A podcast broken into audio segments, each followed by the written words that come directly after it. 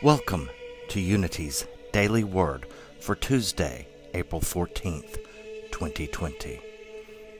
The title is Compassion. The affirmation is I show compassion through empathy and understanding.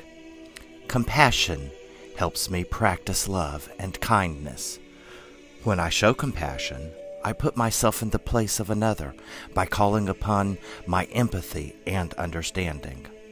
Compassion is the key that allows me to see beyond a person's behaviors that I don't like or agree with and see the Christ within them. I am then able to act with love and warmth because I remember that we are all connected in God. I have compassion for others when I view them not through the lens of judgment, but through the lens of love. This can be difficult with those with whom I am in conflict, conflict or those who have beliefs different than mine.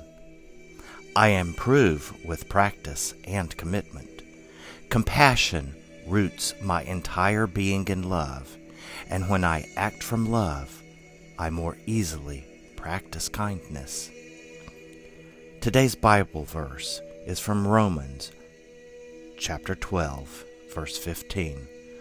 Rejoice with those who rejoice, weep with those who weep. If you would, please say with me our prayer of protection.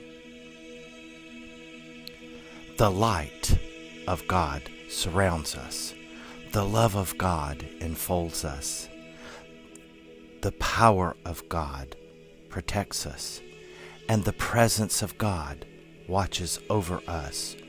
Wherever we are, God is, and all is well.